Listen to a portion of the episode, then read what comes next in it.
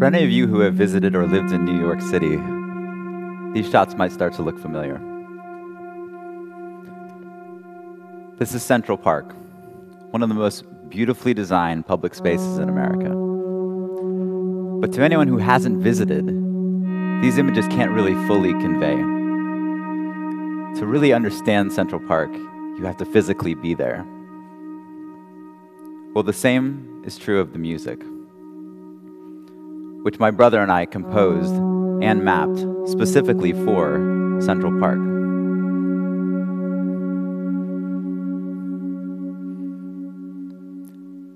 I'd like to talk to you today a little bit about the work that my brother Hayes and I are doing. That's us there. That's both of us, actually. Specifically, about a concept that we've been developing over the last few years this idea of location aware music. Now, my brother and I, we're musicians and music producers. We've been working together since, well, since we were kids, really. But recently, we've become more and more interested in projects where art and technology intersect. From creating site specific audio and video installation to engineering interactive concerts. But today I want to focus on this concept of composition for physical space. But before I go too much further into that, let me tell you a little bit about how we got started with this idea. My brother and I were living in New York City when the artists Christo and Jeanne-Claude did their temporary installation, The Gates, in Central Park. Hundreds of these brightly colored sculptures decorated the park for a number of weeks. And unlike work that's exhibited in a more neutral space, like on the walls of a gallery or a museum, this was work that was really in dialogue with this place. And in a lot of ways, the Gates was really a celebration of Frederick Olmsted's incredible design. This was an experience that stayed with us for a long time. And years later, my brother and I moved back to Washington, D.C., and we started to ask the question would it be possible, in the same way that the Gates responded to the physical layout of the park, to compose music for a landscape? Which brought us to this.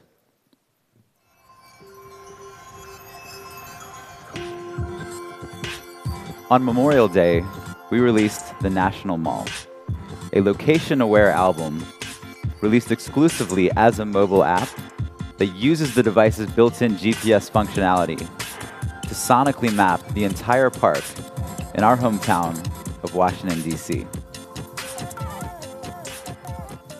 Hundreds of musical segments are geotagged throughout the entire park so that as a listener traverses the landscape, a musical score is actually unfolding around them.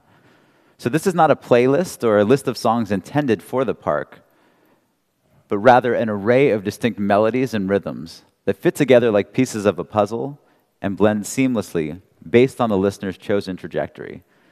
So, kind of think of this as a choose your own adventure of an album. Let's take a closer look. Let's look at one example here. So, using the app, as you make your way towards the grounds surrounding the Washington Monument, you hear the sound of instruments warming up, which then gives way to the sound of a, a mellotron spelling out a very simple melody. This is then joined by the sound of sweeping violins.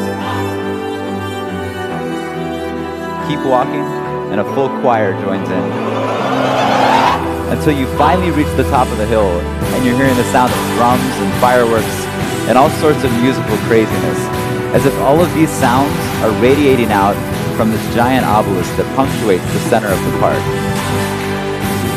But were you to walk in the opposite direction, this entire sequence happens in reverse.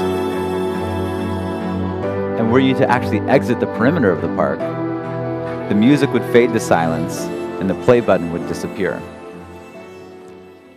We're sometimes contacted by people in other parts of the world who can't travel to the United States but would like to hear this record. Well, unlike a normal album, we haven't been able to accommodate this request. When they ask for a CD or an MP3 version, we just can't make that happen. And the reason is, is because this isn't a promotional app or a game to promote or accompany the release of a traditional record. In this case, the app is the work itself and the architecture of the landscape is intrinsic to the listening experience.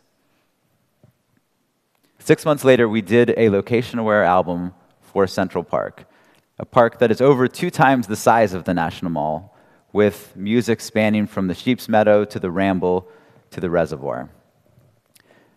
Currently, my brother and I are working on projects all over the country, but last spring we started a project here actually at Stanford's Experimental Media Art Department, where we're creating our largest location aware album to date one that will span the entirety of Highway 1 here on the Pacific Coast. But what we're doing, integrating GPS with music, is really just one idea. But it speaks to a larger vision for a music industry that sometimes struggled to find its footing in this digital age. That they begin to see these new technologies not simply as ways of adding bells and whistles to an existing model, but to dream up entirely new ways for people to interact with and experience music. Thank you.